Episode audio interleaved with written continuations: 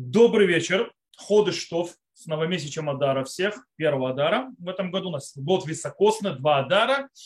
И у нас очередная рюмка чая с раввином. И мы начнем с вопросов. Сегодня вопросов немного. Посмотрим, мы закончим, не закончим. Может быть, еще останется время. У людей будут еще вопросы. Мы разберемся. Начнем с первого вопроса. Интересный вопрос. И, скажем так, действительно, то есть имеет место быть. Первый вопрос, он пришел еще на прошлой неделе. Почему в Украине, кстати, написано в вопросе на Украине, но меня уже несколько раз исправили, что это неправильно уже говорить в Украине. Поэтому почему в Украине, возможно, все территории Европы евреи молятся лицом на, лицом на восток, а не в сторону Иерусалима? Э, смотрите, я не скажу вам всю, за всю Европу, и даже за всю Украину тоже не могу сказать. Э, но попробуем разобраться. Действительно, э, у нас Мишна, в трактате Брахот, известная, которая говорит, что человек, который молится, должен направлять, то есть, да, себя в сторону земли Израиля, в земле Израиля в сторону Иерусалима, в сторону Иерусалима, в сторону храма, в храме, в сторону святая святых. То есть как бы и направление молитвы должно быть находиться по вектору в Иерусалиме. И так, по идее, должны строить э, э, синагоги и так далее. И здесь, но, с другой стороны, мы находим синагоги, причем не только в Европе. Э, мы находимся, естественно, в земле Израиля, такие синагоги, в которых у них стоит, то есть как бы направление. И дело в том, что Галаха говорит, что нужно ставить, строить синагогу по определенным способам, то есть путем. То есть есть Арон Кодыш, то есть, да, то есть там, где лежат свитки Торы и так далее, направляются в одну сторону, в эту сторону вроде молятся, и от двери и выходы синагоги должны быть в другую сторону, есть там, где на восток говорят, на запад, неважно. Вот. И мы находим синагоги, которые тоже направлены на восток и не совсем на Иерусалим. Мы находим это не только в Европе, мы находим это только в Украине, сказал, в земле Израиля и так далее. Как мы можем это объяснить? Допустим, Европу можно объяснить вполне спокойно, то есть, да, откуда появился этот обычай, как он распространился. Дело в том, что Шульхан Арух, понятно, что пишет, что нужно направляться в Иерусалим и так далее, а Тур приводит, что в Европе, там, где они находятся, с направлением молитвы восток. Почему? Потому что мы, говорит, мы находимся на западе от земли Израиля.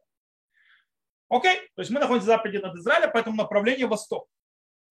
Европа, по идее, на западе, тем более. Если мы поговорим о Туре. Тур – это Раби Яаков бен ха-Рош, бен Рабейну Ашер. Как известно, Рабейну Ашер жил в Германии. И когда там начали преследование, он сбежал в Испанию. Сбежал в Испанию, естественно, его сын Раби Яаков Бааль Турим. Он был уже, скажем так, большую часть сознательной жизни, а тем более раввинской своей жизни, он прожил в Испании, он похоронен.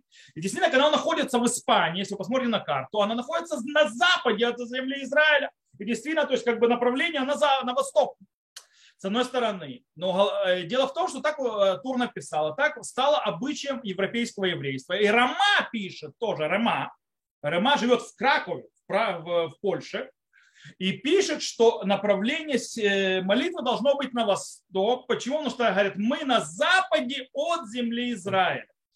Смотрите, в те времена с картами было сложно. Это мы сегодня все такие умные и так далее, и гении. И у нас мы все понимаем, мы карты знаем, нам карты уже намерены. Но вы понимаете, Рома живет пятьсот лет тому назад, и как бы география знает приблизительно. То есть, да, и по идее Европа на западе, земля Израиля где-то на востоке. То есть, да, к тому же известно, Раби Иегуда Леви говорил, либиба мизрах, то есть а я бы маарав, то есть да, мое сердце на востоке, а я на западе. Он, естественно, пишет Испания, то есть Европа и так далее, и так далее, и так далее. Это как бы вот какая может быть одна причина. Вторая причина, мы находим еще очень интересную вещь. Мы находим в некоторых источниках, э, скажем так, даже времен Хазаль, и поэтому, может быть, объясняет некоторые синагоги конца второго храма, то есть периода второго храма и так далее, а тем более эпохи начала, э, то есть Танаейской или даже Ам, Ам, Ам, Амораим, то есть талмудической эпохи. Мы видим, что синагоги повернуты на восток, не совсем э, точно стоят, то есть как бы в сторону Иерусалима. Есть в этом очень интересная вещь, что как бы пытались в синагогах повторять, как стоял храм. Храм, как вы знаете, стоял, что его, то есть как бы двери и ворота, то есть скальные ворота и так далее, выходили на восток. То есть, да, они выходили на восточную город, а восточная гора – это восток. И понятно, что святая святых и так далее уходила на запад. И так как, в принципе, все, то есть, как бы, направлялось на восток, то, в принципе, то есть восток и запад, то есть на этой, то есть, как бы, траектории выстраивается храм. Поэтому все синагоги, которые малый храм, должны стоять на траектории восток-запад. То есть, а не как-то по-другому. То есть, да, вот должно быть не север, не юг, а именно восток-запад, потому что так стоял храм. То есть на, с востока на запад, потому что сказано, что Шхина обитает. То есть, да, вы знаете, что запрещено спать, э, скажем, не спа, заниматься, скажем так, э, там, в туалет ходить, там, заниматься интимными отношениями и так далее, когда ты лежишь с востока на запад. Так Галаха говорит. Э, а почему? Потому что Шхина находится в Маарав. Шхина находится на западе. Э, по этой причине, как бы, то есть так должно стоять. Поэтому устраивали, то есть есть барайт, который описывается, что устраивались, то есть как бы малые храмы, поэтому выстраивались с запада на восток. Теперь, с запада на восток, все хорошо. Когда ты находишься в Европе, так можно, кстати, объяснить Рома и Тура, то есть кроме физического, то есть поворота географии, но также можно объяснить их, что когда ты стоишь, то есть если это стоит на запад-восток, то понятно, что по соотношению к земле Израиля, если мы стоим на направлении запад-восток, как находится Шхина, то, естественно, направление будет на восток, потому что земля Израиля все-таки от Европы на востоке, а не на западе. А если он, допустим, находится где-то в Багдаде, в Ираке, или, не знаю, где-то в этом стороне, то есть в Бухаре, то понятно, что направление будет на запад, потому что земля Израиля будет западнее. Кстати, так она называется в Вавилоне. Обратите внимание, в Вавилонском Талмуде земля Израиля, называется земля Израиля, называется Маарава, запад.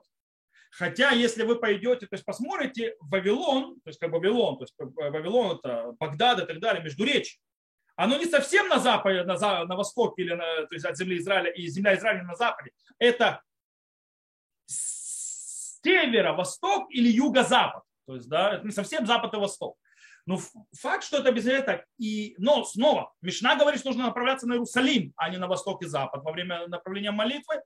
Но Арон Кодыш направляли так, поэтому направление молитвы было так, в сторону Арона Кодыша. То есть, и есть мнение, в некоторых местах нашел, нашел что забыли, то есть в некоторых, скажем так, скорее всего, временах и так далее, забыли вот это вот, что нужно строить в сторону Иерусалима, и оставили на вот этом вот векторе запад-восток, и все. То есть так, в принципе, можно объяснить, что есть синагоги, которые направляются на восток, хотя не на Иерусалим. Да, есть, есть некоторые особенности. То, я думаю, что мы с этим вопросом разобрались. Тема, говорю, то есть вопросу есть место быть, и ответ на него тоже, я думаю, был вам интересен. Думаю, не все знали всю эту систему. То, следующий вопрос, к которому пришли, такой вопрос хороший, важный и очень поможет не ошибаться.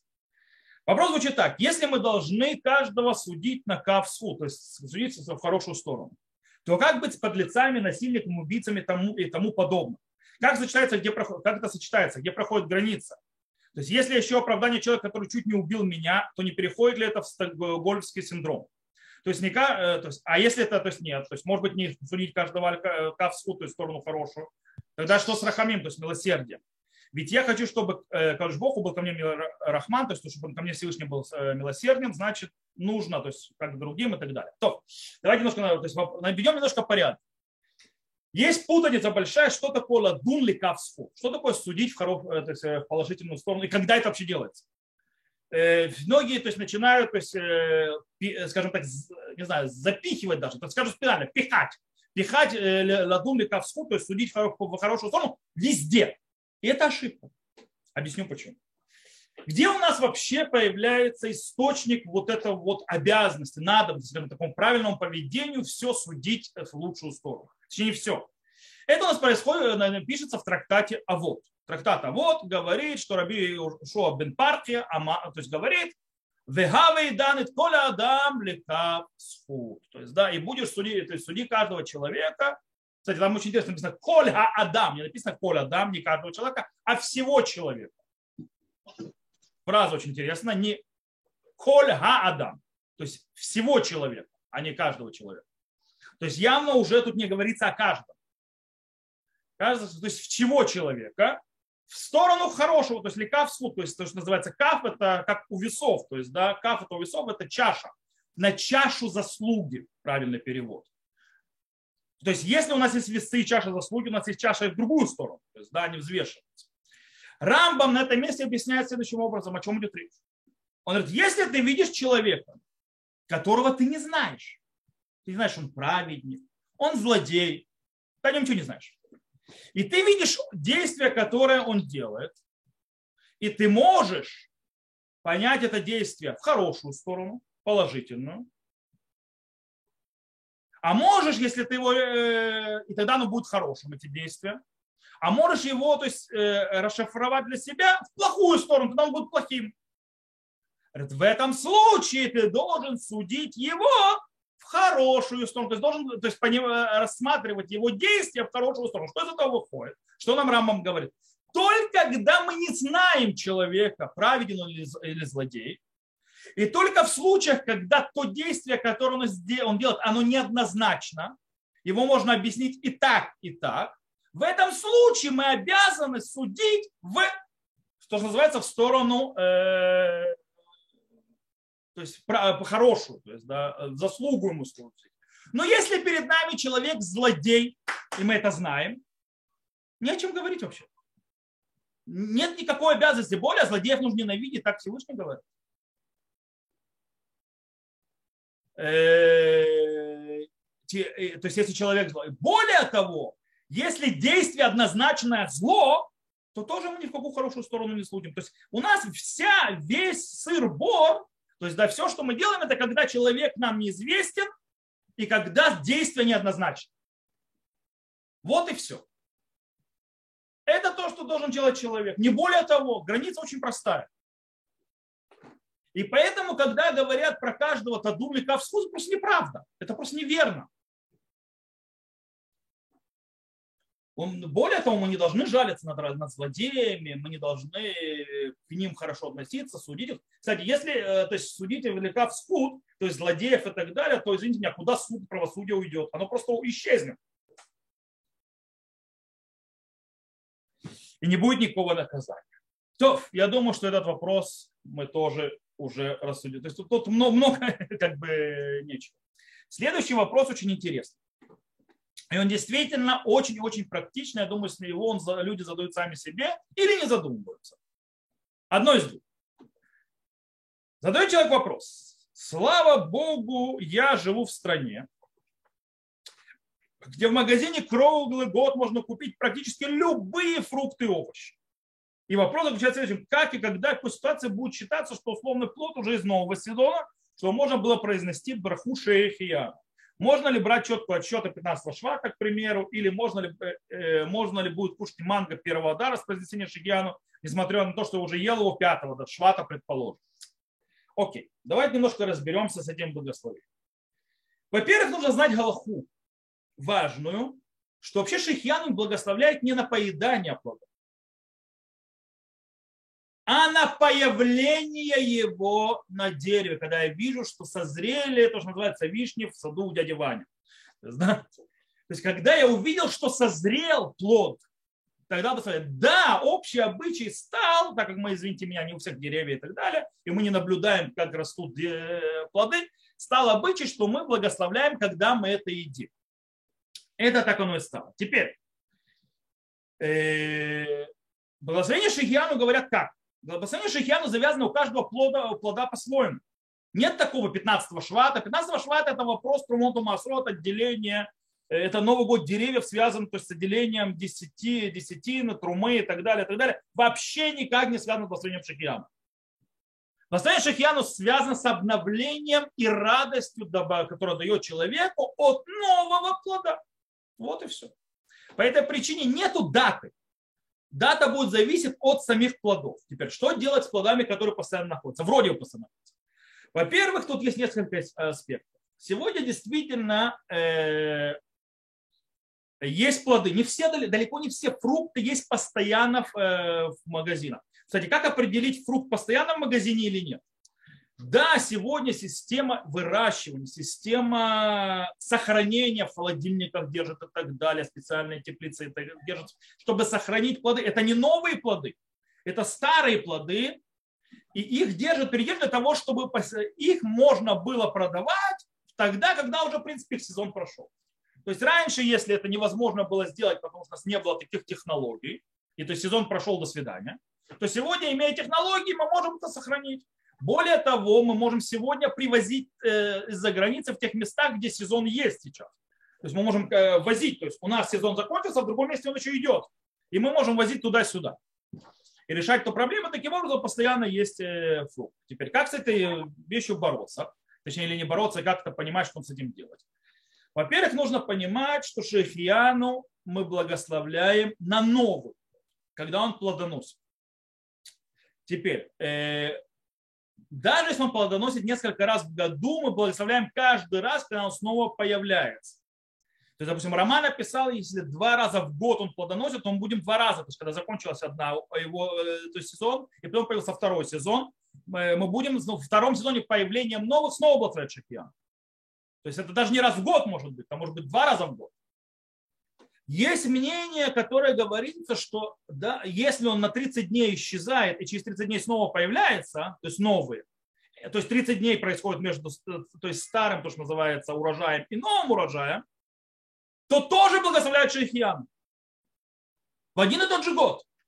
Поэтому э, все идет по, по, по поводу самого плода. И нужно немножко знать. Теперь, как определить, что такое плод действительно есть на рынке? Во-первых, то есть, э, этому есть четкое определение. Четкое определение плод на рынке имеется в виду, что он может достать в любом магазине и недорого. Если он находится где-то, его нужно доставать, и он дорогой, это плод, который держит специально для того, чтобы продавать. Это не сезон. Это не значит, что он есть, это, скорее всего, старый. Это не новый. Теперь. Это глобально. Теперь есть у нас другая вещь, что у нас действительно никогда не заканчивается. Допустим, возьмите яблоки. Яблоки такая вещь, которая крутится постоянно. То есть, и, и у нас сезон закончился в Земле Израиля, привозят за границей и так далее, хранят специально хранилище и так далее. И вы в любое время придете в магазин, яблоки будут в Израиле, будут стоить десять шекелей всегда. То есть, да, потому что они почему-то дико дорогие. Э, неважно, в сезон, не сезон, когда хочешь. И в этом случае, когда это постоянно идет смена, и невозможно различить, это новое или старое, есть действительно логические авторитеты, говорят, что шегехияну уже не благословлять никогда.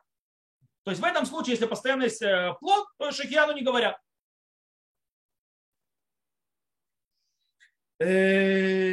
Если же человек умеет и видит различение между старыми и новыми плодами, если он видит, что старые, то есть как бы это старые, но старые он же не благословляет, когда появляется новый, и видно, что это свежее, что-то, что-то новое, то есть появляется, снова сезон обновляется, то в этом случае он может то есть, взять и благословить на это новое шегехияну. Снова, потому что это привязано не к э, тому, когда я ел или никогда я ел, это привязано к тому, когда они дают урожай, появляются и созревают на деревьях.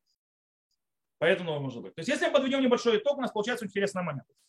Плоды, которые постоянно, то есть из-за системы хранения, системы привоза, вообще никогда не заканчиваются. И они всегда, их можно достать в любом магазине, они недорогие и так далее, то лучше вообще ничего не благословлять. Если речь идет о вещах, которые мы знаем, то есть, да, что там раз в тридцать дней они обновляются и так далее, и так далее, то есть происходят какие-то перерывы, мы видим отделение между старым и новым, то мы на новое благословляем, старое не благословляем. И нам нужно знать, что хотя бы с тридцать дней между одним урожаем и другим урожаем, то есть который то есть, сдавался. Так, в принципе, и нужно с этим делом поступать. Нет даты для этих плодов.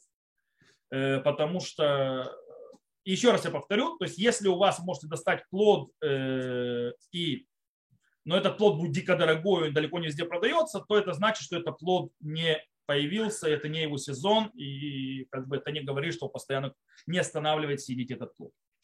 То, я думаю, что с этим вопросом мы разобрались, и можем переходить на следующий. Следующий вопрос очень интересный. Этот вопрос очень-очень интересный. Звучит он так. Известно, что при прохождении гиюра гер окунается в микву. Уже после обрезания вопрос «почему?». Мы же знаем, что именно с момента окунания гер становится евреем, условно счетчик заповеди начинает тикать оттуда и дальше, но не до этого. Можно ли сказать с тем, что гер не исполнил заповедь брит мила, сам процесс? И можно ли сказать, что гер тогда как бы рождается уже обрезанным, тогда нужно, может быть, делать ему атафат дамбри, то есть нужно кровь обкапывать, то есть как у людей, которые родились с обрезанием. Если так, можно говорить, то есть заповедь британа была всегда с ними. Зап... Окей. То есть, э... То есть заповедь можно, или заповедь можно разделить словно на две, сам процесс или быть обрезанным. Есть тут одна очень интересная вещь. Во-первых, заявление, что гер становится, отсчетчик заповедью начинается с после миквы, не совсем однозначно в галахе. Есть огромный спор, на каком этапе нееврей перестает быть неевреем. Понятно, что мы знаем, что еврей после миквы, то есть нееврей становится после миквы абсолютным евреем, и то, кстати, не абсолютным. Вы знаете, что нееврей даже после миквы гер до конца не входит в народ Израиля. Ему не хватает еще одного, что в наше время не существует. Он еще должен принести жертвоприношение. Без жертвоприношения у него нет полного входа в народ Израиля. В каком смысле? Он не может приносить жертвы в храме. Он не может приходить в храм. Но это сегодня нерелевантно. То есть во всем он уже все, а вот только вот этого не хватает э, жертвы. По этой причине есть, те, кто говорят, есть поэтапность. То есть здесь счетчик заповедей вполне возможно может начинаться и до того как. Может он уже начинать с момента, когда его принял Бойдин. Но скорее всего нет. Кстати, есть большой спор. Э, нужно ли по порядку обрезания потом миквы или можно наоборот. То есть да, можно менять спор, этот, э, порядок. Если на Аллаху установлено, что можно менять порядок. Э, но в принципе мы не меняем, я объясню почему. Так вот, по поводу статуса. Есть мнение, что после обрезания, в момент, в момент обрезания у гера, он перестает быть статусом нееврея. То есть он уже больше не нееврей. Кстати, тогда у него есть заповеди. И этот вопрос очень интересен.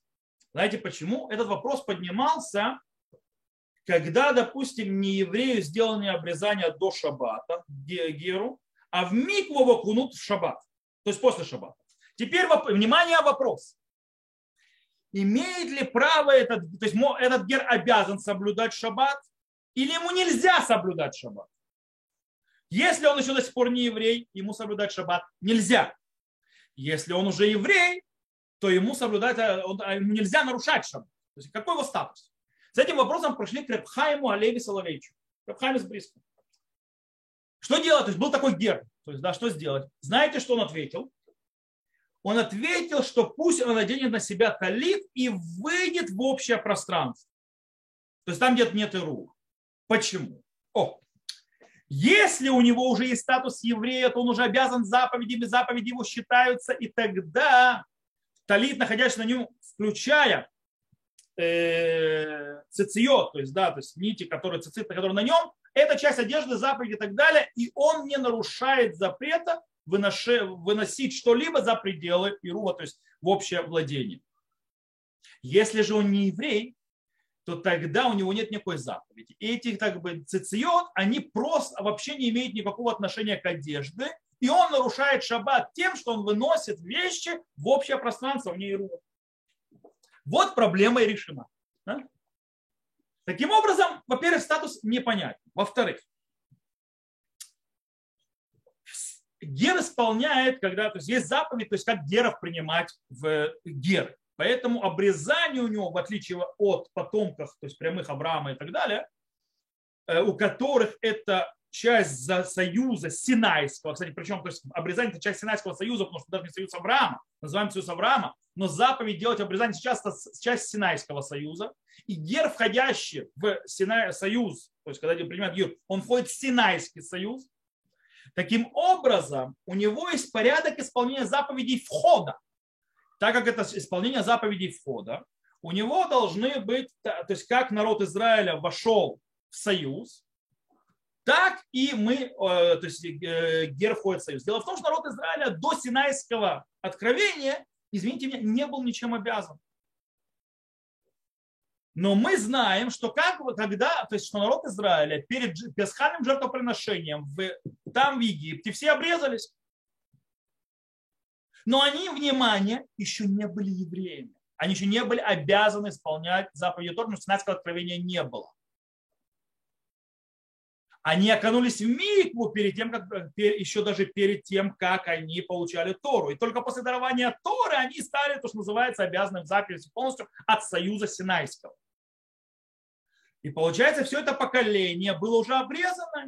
И почему не задать тот же вопрос, который задал уважаемый человек, который задал этот вопрос? А что ж с теми евреями? Получается, им нужно было тоже кровь, кровь капать? Нет. Почему? Потому что это часть входа в союз. И по этой причине то есть, обрезание, которое это сделано, было это не обрезание, то есть не, это не заповеди счетчик, а это действие входа в союз. Как мы, наш младенец, когда у нас рождается еврейский, мы вводим его в союз, то есть с Богом. Также гер входит в союз с Богом, по этой причине, когда он гиюр проходит, он входит в союз с Богом.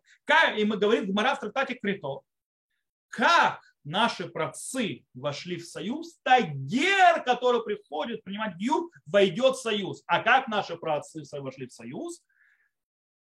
Алидей мила, твила, варацат курба. С помощью обрезания, окунания в микву и жертвоприношений. Также и гер, обрезание, миквы, жертвоприношения. Снова про жертвоприношение уже объяснил в начале, то есть мы его оставим. Поэтому это не счетчик заповедей, а именно вход в союз. Но он вошел в союз именно обрезанием. Так что ничего никому выкапывать потом не надо, и э, все нормально, нету двух э, сам процесса быть обрезанным и так далее. Попытка хорошая, то есть это такое сделать брис, ламданут брискаит называется, то есть да, сделать разделение между в законе, то есть в определениях, красиво, но это не так. Следующий вопрос, и на данный момент, то есть как бы он последний, есть еще один вопрос, но я очень сомневаюсь, поднять его или нет. Я сейчас вам объясню. Сначала задам этот вопрос, который как бы вроде последний. С какого момента можно считать, что большинство евреев живет на земле Израиля? Этот вопрос называется Робью Шве Але. Я думаю, что человек задает вопрос по поводу седьмого года. Потому что сказано, седьмой год, год Шмиты, он станет законом Торы, когда народ Израиля будет, то есть Робью Шве Але. То есть как бы так принято на Галаху. Правда, есть разные мнения по этому поводу, что когда будут большая часть народа на Израиле находятся, находиться на ней. Кстати, по этой, то есть в это время вернутся и ювалот, пятидесятница, то называется пятидесятые года, и как бы там тоже будет, когда это произойдет. Теперь, как это считать? О, здесь большой спор есть. Есть мнение, скорее всего, не совсем, то есть не согласованное совсем, скажем так, оно не принято большим, то есть большинством, а принято мнение другое. Но есть мнение, которые говорят, речь идет о тех евреях, которые живут в мире и так далее, и они должны, то есть большинство переехать сюда и жить здесь. Все прекрасно замечательно, у нас есть для этого статистика, мы знаем, сколько евреев в мире глобально, то есть да, и мы смотрим, когда большинство в конце концов будет земля Израиля, и это, кстати, не за горами.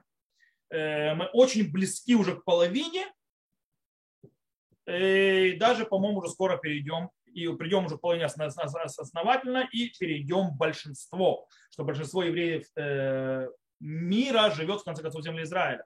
В конце концов, земля Израиля живет около семи миллионов евреев. Из тринадцати-четырнадцати миллионов, то есть пятнадцати, то есть, то есть мы где-то там уже. С другой стороны, мнение, которое да, принято, это оно намного более масштабное. Ров Йошве Алея имеется в виду, когда большинство евреев всех двенадцати колен, включая потерянных, которые вернутся и так далее, будут находиться на своей земле. Мало того, Йошве Алея, то есть что они будут сидеть не просто на своей земле, а каждый на своем наделе. То есть намного, намного, намного все мощнее. Таким образом, мы еще, если то есть мы идем по этой, то есть мнению, что нужно, чтобы все колена, все двенадцать колен, были бы их большинство здесь, и сидели еще каждый на своих наделах и так далее, то, к сожалению, нам еще до этого очень и очень далеко. Окей, это то, те вопросы, которые прошли. Есть пришел еще один вопрос. Я скажу, то есть в чем сомневаюсь. Вопрос там был сборник разных цитат вроде бы, цитаты, почему я говорю вроде бы, из Талмуда в разных местах, в которых вроде есть какие-то странные слова и фразы, и они э, как бы похожи на заклинания. И вопрос был, а нормально ли, что заклинания типа глупости, как они вошли в Талмуд? По-настоящему э, то, что задаваю, задаю, задавший вопрос цитирует, не является цитатой. По одной простой причине часть из них вообще не существует. неправильно просто даже написал, не знаю, может неправильно процитировал и так далее. Но, короче, нет такой гмары. Часть из них, которые процитированы, вообще находятся в другом месте, а не в том, в котором процитировал. И там комментирует другой комментатор и говорит вообще другое. Часть вещей просто непонимание написано. То есть, да. Я объясню, про чем говорят гмарот. То есть разные места, то есть задающий вопрос, то есть поймет и так далее. Там, допустим, есть гмара, которую он приводит, я просто для примера приведу, что когда человек пьет определенную воду, скажем так, на природе, с разных источников непроверенных и так далее, то он подвергает себе опасности. Почему? Потому что там водится шаврири. Шаврири – это такой вид демона. Вот. И сказано, нужно делать всякие действия и так далее, чтобы защититься от него. Но если этого не сделал, то э, там приводится такое, что нужно делать, э, то есть как бы сказать, шаврири, врири и так далее. Короче, делать похожее на, если кто-то знает, э, на на нахман, то есть на на нахман миуман, то есть в обратную сторону. То есть, да, когда сначала появляется одна буква, потом кусок и так далее, пока не появляется все слово. Здесь точно наоборот. То есть как бы берется имя демона и уменьшается. Постепенно, то есть полностью как бы уходит это имя демона. Причем человек написал, что это трактат Псахим, и Раша комментирует, что это заговор. То есть это не трактат Псахим по одной причине, это трактат Абудазара. И потом, кстати, Раши Псахим в том месте уже нету. Это Рамбам комментирует, Раша там не писал комментарий, и поэтому это Раша не может быть. А Раша вот в Абудазара говорит, что это не заговор, а что это действие, то есть чтобы демон тебя не поразил, ты его уменьшаешь. То есть называем, он живет своим именем, то есть имя дает жизнь. То есть имя дает какой-то смысл. Кстати, мы говорили когда-то по поводу смысла имен и так далее, и как они наполняют энергией. В таком мы это разбирали, что у имени есть как бы сила какая-то. Так вот, что ты делаешь, что в принципе ты не, заговор, не говоришь там абракадабра или какая-то фигня. Ты берешь его имя, которое дает ему, скажем так, сущность, и начинаешь его уменьшать. Таким образом ты уменьшаешь его сущность и присутствие в этом мире. Это то, что говорит Раш. Он не говорит ни какие-то абракадабры. По этой причине речь идет вообще в этих гмарот, которые то есть, там привели, то есть талмуды и так далее, всякие действия. Речь идет, скажем так, о демонах, так называемых, или мазикинах, называемых, то есть несущий вред, и как с ними бороться. Почему-то вошло в Талмуд по причине того, что считается, что во времена мудрецов, когда еще существовала Роха Кодыш, то есть когда еще отголоски ее были, скажем так, пророчества, святости и так далее, существовали еще, скажем так, обратная сторона святости. Тоже в более в сильном проявлении в этом мире. И были всякие силы, которые несут ущерб. И были, то есть с ними тоже нужно уметь бороться. И мудрецы как бы по их знаниям давали способы, как бороться с всякими этими силами. Есть мнение Рамбама, который говорит, что то, вообще то, что приводит в Талмуде, это не, то есть там же это рассказы. Это вообще, то есть не галахот никакие, это аллегории. Их нужно понимать как аллегории. Говорит, Рамбам, никаких демонов никогда нет и никогда не было. Что такое демон или то есть мазиким, так называемый, наносящий ущерб? Это всевозможные силы природы внутри человека, болезни и так далее, которые несут вред человеку. И человек должен с этим справляться. Поэтому у Рамбама не увидите вообще никаких установлений этих вещей. То есть он говорит, что никаких демонов никогда не было. Кстати, если Магараль, по-моему, это сказал, он сказал, что демоны были, то есть, да, когда-то, то есть, да, вот эти, скажем так, духовные, духовные, скажем так, порождения обратной стороны святости, то есть порождение, то, что называется, нечистоты ритуальной, когда она материализировалась, то есть как святость имела материализацию, то есть ангелы и так далее, и так далее, которые могли проявляться в этом мире, пока это не ушло все из мира. Также и ритуальная чистота тоже могла иметь какую-то материализацию. Это вот эти вот... Но, когда, но когда Рамбам постановил, что их нет, они исчезли из мира. Почему? О, на чем это работает? Работает на том, что мудрец Торы, то есть еврейский народ, может влиять на реальность, на действительность. Есть этому очень интересный то есть, источник. Он приведен в... Он, кстати, связан с, с другой общей темой. Рамбан, Раби Моше бен Нахманда.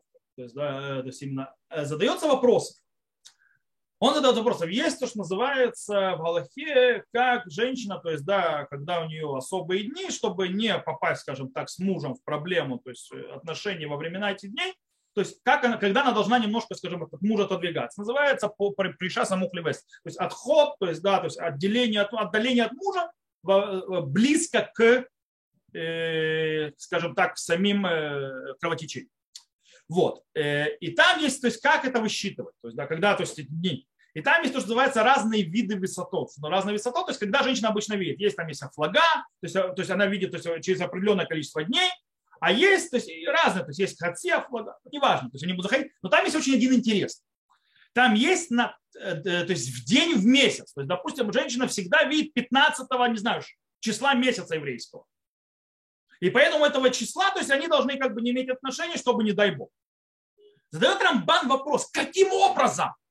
Говорит, женское тело, то есть говорит, ведь по-настоящему дата еврейского месяца зависит от того, сделает ли Бойдин два дня новомесяча или один день новомесяча. Делает он полный месяц или не полный. И это может меняться. То есть Бойдин решил сделать, Бойдин не сделал, у женщины опа, подкрутилась, называется, снова на эту дату.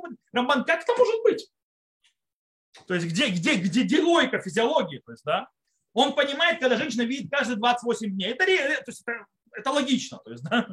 А как вот, если Бойдин решает дату поменять, опа, она у нее подстроилась на день, пояснилось э, кровотечение. Говорит его ученик Рашба, Раби Шломо бен Адера. Очень интересную вещь. Говорит, потому что Бойдин в Нижний Санедрин, когда устанавливают месяц, они изменяют реальность, включая физическую. Он говорит, Бейдин шельмата гозрим шамаем микаймим. То есть суд, который внизу постанавливает, небеса исполняют. Это похоже на то, что сказали про Яакова. Про, про Яакова Авина сказали, то есть дали вообще про то, есть, когда он то есть, сказал э, по поводу, у кого найдутся эти идолы, то есть тот и умрет. И умерла Рахель. То есть об этом учат наши мудрецы, что слово праведника называется, оно работает, то есть оно реально сделает. И поэтому нужно быть аккуратным иногда со словами. Вот. И не попадаться, не дай бог, мудрецу Торы под проклятие. Потому что проклятие мудреца Торы это мало не покажется. Вот. Потому что работает, потому что мудрец Торы, он является статус, то есть тоже, то есть он может влиять на духовные миры. Праведник, мудрец Торы и так далее, и это может э, аукнуться. Это как может благословением аукнуться, почему благословляют праведники и так далее. Оно также может и проклятием, то есть если ты будешь э, делать плохие вещи, то есть праведник, он тебя проклял, или то есть пожелает тебе ничего, мало чего хорошего, то это у тебя все исполнится. И поэтому стоит с этим не играться. И, этого, то есть, и об этом идет речь. То есть, то есть мораль как бы говорит, мораль, снова, по-моему, если не ошибаюсь, что Рамбам постановил, что их нет, и Рамбам со всей своей мощью их уничтожил. То есть их убрали из мира. Но они были, поэтому в Талмуде не приведены. И как с ними бороться? Более того, там он еще привел всевозможные медицинские вещи, то есть, которые он уже делал там, с манипуляцией животными и так далее. Снова, мудрецы, это сегодня мы такие умные и такие знающие. После сотен, даже тысяч лет медицинских исследований, то есть мы думаем, что мы умнее всех. Дело в том, что мудрецы знали медицину по их времени на самом высшем продвинутом уровне. И они пишут то, что помогало в их время, то, что делали врачи. То есть сегодня мы, допустим, будем писать, что головной боли нужно давать, не знаю, давать акамоль. И это правильно, мы это запишем где-то. А через тысячу лет давать таблетки будет считаться полным идиотизмом, кретинизмом и шаманством. А по-настоящему нужно где-то нажать на голове и так далее, и все пройдет. И что? То есть мы в наше время то есть полные дураки, что ли? И записывали глупости? Нет, конечно. Просто это та медицина, которую мы знали, а потом она может быть другая. Кстати, Рам об этом написал.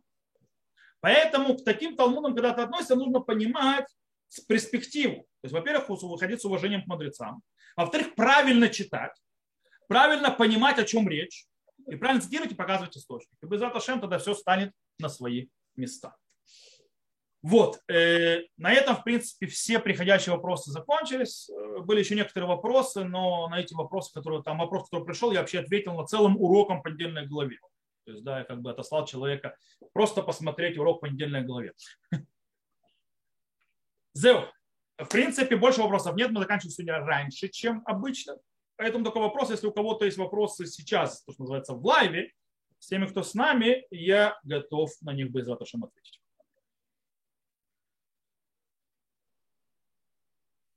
У тебя понимания, у кого вопросов нет, да? Окей, то есть тишина. Беседер, когда мы сегодня закончили раньше, бывает, вместо то есть, часа получилось сорок минут, но тоже хорошо. Э, на этом тогда мы закончим. Всего хорошего, до новых встреч и увидимся. Жду ваших вопросов, присылайте. Всего хорошего, до свидания. Ходыш, что? Большое спасибо.